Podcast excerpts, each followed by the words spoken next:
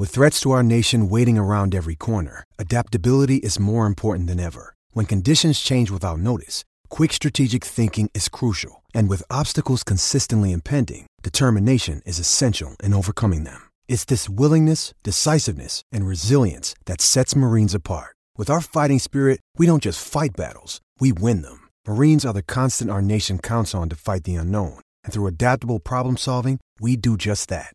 Learn more at marines.com. Hello, it is Ryan, and I was on a flight the other day playing one of my favorite social spin slot games on chumbacasino.com. I looked over the person sitting next to me, and you know what they were doing? They were also playing Chumba Casino. Coincidence? I think not. Everybody's loving having fun with it. Chumba Casino is home to hundreds of casino style games that you can play for free anytime, anywhere, even at 30,000 feet. So sign up now at chumbacasino.com to claim your free welcome bonus. That's chumbacasino.com and live the Chumba life. No purchase necessary. Group. Void prohibited by law. See terms and conditions. 18 plus. Hey guys, it is Ryan. I'm not sure if you know this about me, but I'm a bit of a fun fanatic when I can. I like to work, but I like fun too. It's a thing. And now the truth is out there. I can tell you about my favorite place to have fun. Chumba Casino. They have hundreds of social casino style games to choose from with new games released each week. You can play for free anytime, anywhere and each day brings a new chance to collect daily bonuses. So join me in the fun. Sign up now at ChumbaCasino.com. No purchase necessary. Group. Void were prohibited by law. See terms and conditions. 18 plus.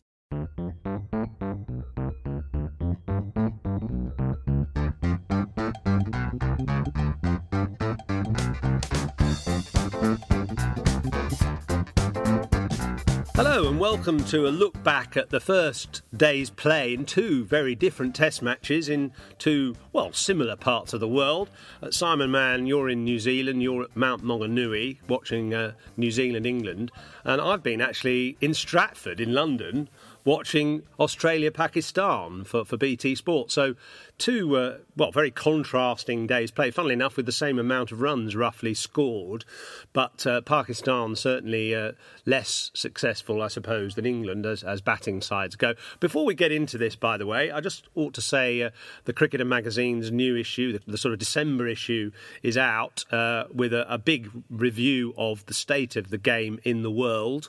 Uh, we're calling it the new global game in fact, the way it's expanded. And there is a special offer on the cricketer subscription for this month. It's £45, which is normal, but for that, for a year's subscription, you also get a, a, £20 John Lewis gift voucher or a copy of Alistair Cook's autobiography. And uh, you can get that by going to thecricketer.com forward slash Christmas. It's nearly Christmas in New Zealand, but probably doesn't feel like it, Simon. No, it doesn't. It's lovely sunny day today. The forecast is for five sunny days, which is great news for this test match. And England, true to their word today, they talked about batting long and digging in, and that's exactly what they did today at the top of the order. It wasn't pretty at times. It was, though, when Ben Stokes came in at the end. He hit Trent Boult for four successive fours in one over, although one of them he was dropped off. He went to cut Trent Boult, and it went through the hands of Ross Taylor at first, slipped down to the boundary for four. But it was Stokes who added the gloss onto a, a resolute England batting performance.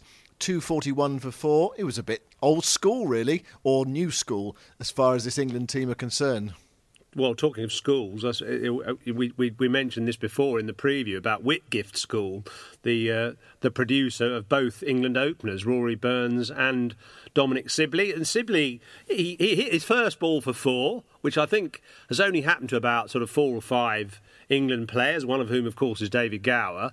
Uh, a crisp shot to, to get his uh, Test career underway, first ball, but then stuck around, didn't hit too many more runs, but but looked the part he looked really solid. Actually, it was a surprise when he got out. He, he looked more secure than Rory Burns. Burns could have been back three times. There was a, a, nick behind that wasn't detected by the umpire, and New Zealand weren't sure. The bowler didn't appeal.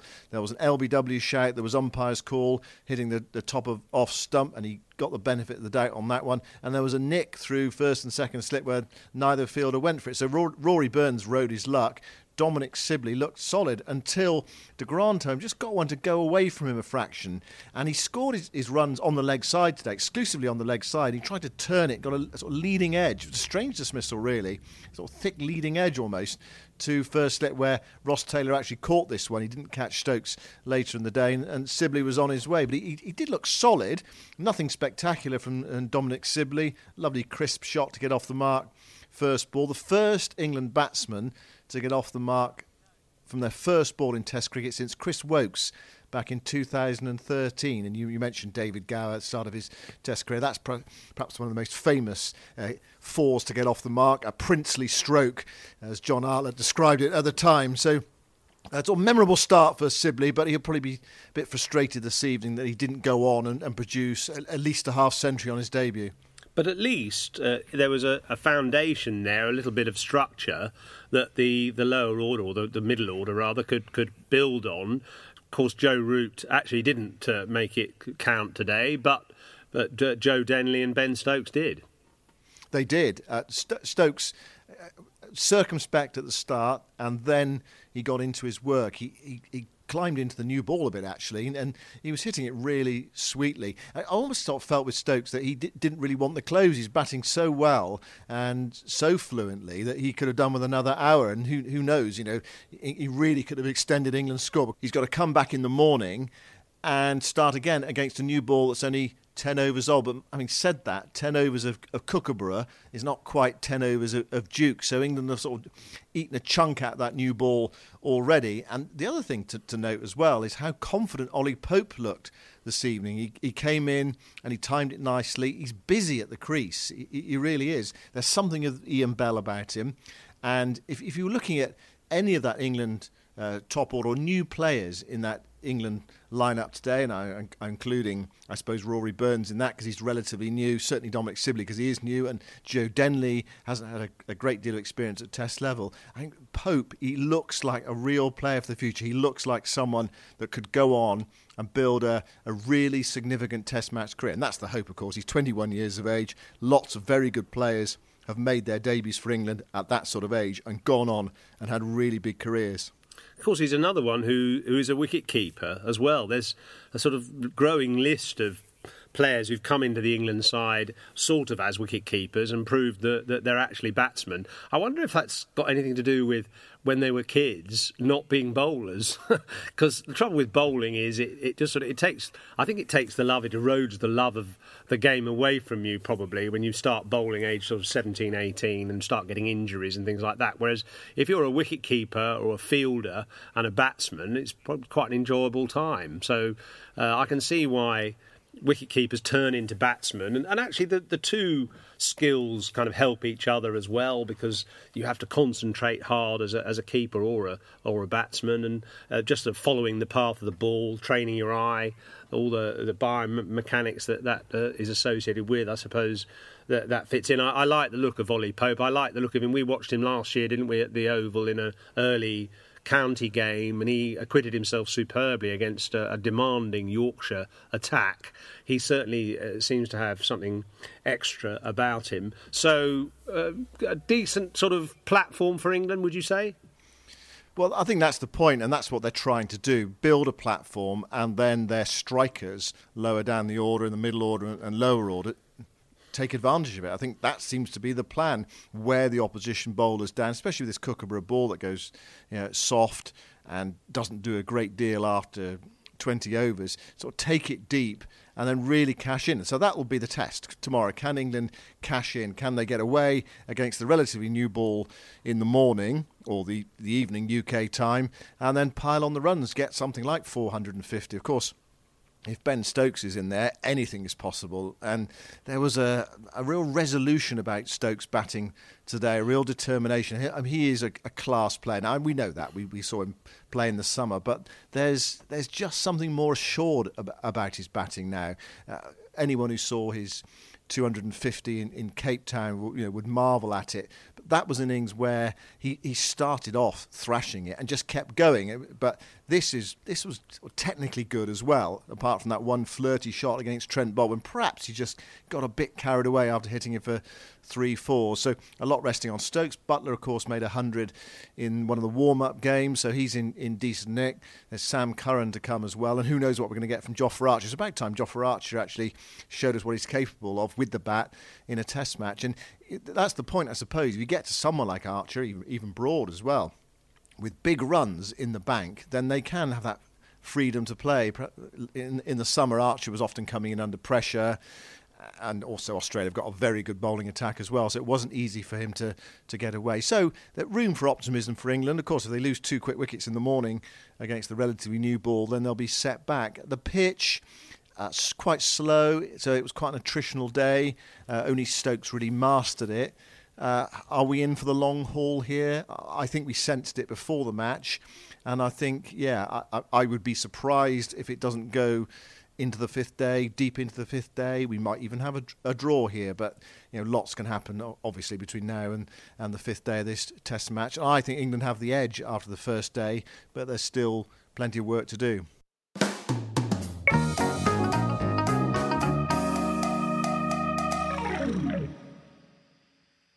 You mentioned about the Australian bowling and England's lower order, you know, the likes of Jofra Archer, Stuart Broad.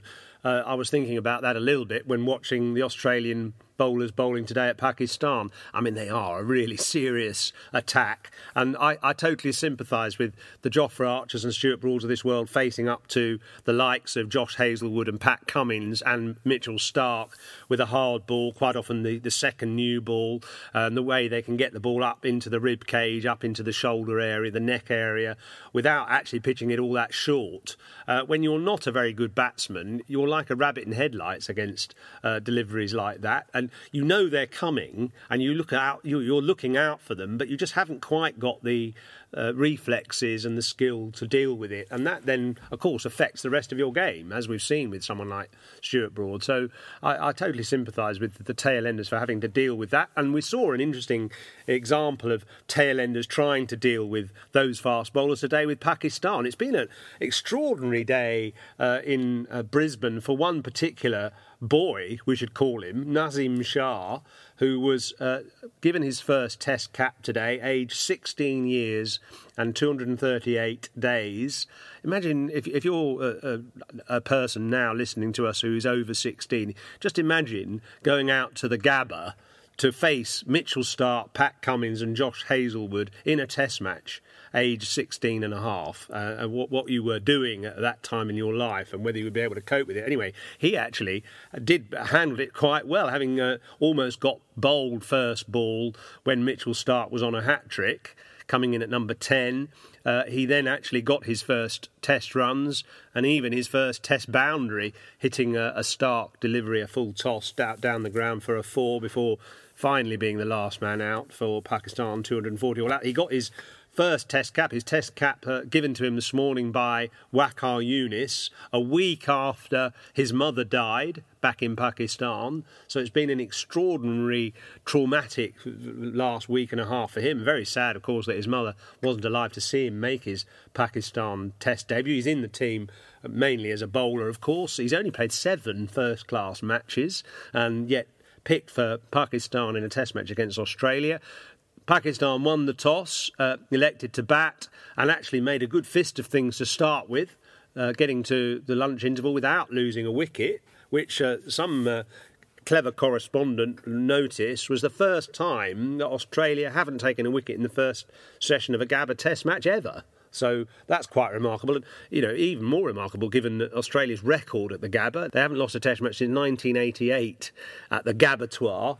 Anyway, then uh, Pakistan, after that uh, very good morning session, rather declined and, and they lost five quick wickets, went down to 94 for five before a bit of a revival through Asad Shafiq and also a little bit from uh, Mohammad Rizwan and, and Yasir Shah, a perky 20 odd. So eventually Pakistan got to 240, sort of respectability, I suppose, but kind of somehow don't expect uh, Australia to be satisfied with that. I think, uh, in, in other words, when they bat, um, Steve Smith was playing shadow batting and playing shots at second slip for most of the day.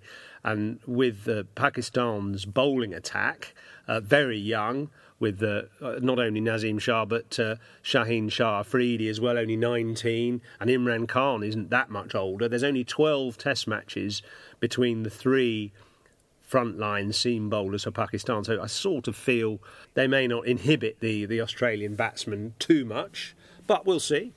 Well, they, they and that's the thing, isn't it? It's the unpredictability factor about uh, Pakistan, I, and, and, there's a real fascination uh, to that Brisbane Test match. I think it's caught the imagination, hasn't he? Naseem Shah playing it at 16 years of age. I watched it actually. I came back to my hotel room and watched the last three quarters of an hour play, and, and I mean, he could have been out about half a dozen times, but the, the shot down the ground against Mitchell Starc, I think, delighted everyone. It was a wonderful shot, and you know he has got something about him clearly to make his debut at 16. It's interesting you say you know, he's only played seven first-class matches. It actually seems remarkable to me that he's played seven first-class matches at the age of uh, 16. I mean, what, what age were you when you made your first class debut? Yeah, no, that's a good question. I, in fact, I was 19, but uh, what I suppose what I meant was he's only played seven class first class matches, and yet he's been mm. picked for a Test match. But that's the kind of thing that, that Pakistan do. In fact, Wasim Akram, who's uh, on the commentary team for this Test series, played his first Test, which was his fourth first class match uh, when he was only 17, and he had to face Richard Hadlee. So it's a similar sort of experience. I mean, it's just it, it, it it's beggars belief, really. It, it's mind boggling to imagine a 16 year old going out to face Mitchell Starc on a hat hat trick in a test match. And Shane Warne on commentary was sort of almost, he was in, in, in a quite uh, avuncular sort of way, sort of was rather worried for him actually. And, and actually, the, the Australian bowlers were, were very respectful. I mean, there was a couple of short balls bowled, but in the, in the main, they tried to hit the stumps uh, and uh, actually performed as typically they, they have done over the last nine months or so. Pat Cummins outstanding three for 60. Mitchell Starc somehow managed to burgle four for 52, uh, completely living up to his reputation as the mop, finishing off the innings. Uh, yeah, I mean, but but the story of the day, undoubtedly, Naseem Shah, and I'm I'm really looking forward to watching him bowl. Uh, you know, he's the youngest player that's ever played against Australia in a Test match, and they're already talking about him uh, having a, a, run up and action, a bit like Dennis Lillee. So it'll be uh, fascinating to see how he goes. Yeah, it certainly will. We'll be monitoring it from uh, Mount Maunganui, as, as we were today, actually. Uh, the other thing that you really are in... a sad cricket badger, aren't you? I mean, you, have had a whole day's cricket at Mount Maunganui, and then you're back, back to your hotel room watching Australia Pakistan. Get out more. You're in this beautiful country in New Zealand. Go and see a few sights. It's dark. You can't see anything now. It's, it's dark. It's the sun. The well, sun go and meet a few New Zealanders then. well, well, we have been doing uh, while we've been here. We, have been out most nights, but I, I, I, don't know. Australia against Pakistan with Naseem Shah uh, making his debut. It, it was irresistible, Yozzer. I, I, had to watch some of it and just sort of get, get a sense of, of the atmosphere at the, at the Gabba as well. What, what's the pitch like? Tell me what the pitch is like. It's a good pitch. Uh, it's it's it's got lots of runs in it, and the balls they're using, the Kookaburra balls, I don't know if they're the same in New Zealand, but the Kookaburra balls they're using in Australia are like oranges. They're terrible. Got no seam at all. Do absolutely nothing. So unless the Pakistanis can make really early inroads, I can see the Australians piling up a big score. It'll have a bit more pace in it tomorrow, the, the Gabba pitch, and will probably stay true to its reputation as the place where uh, lots of opposing teams get dismembered at the Gabbatoir. So we'll join you with uh, uh, reports from the second day's play of both our Test matches, uh, New Zealand, England, and Pakistan, Australia. And don't forget that website for the Cricketer special offer. It's one of our proudest issues, the December issue, one of our best months. So go to www.thecricketer.com forward slash Christmas and get a great deal. And we'll speak to you tomorrow. Thanks for listening.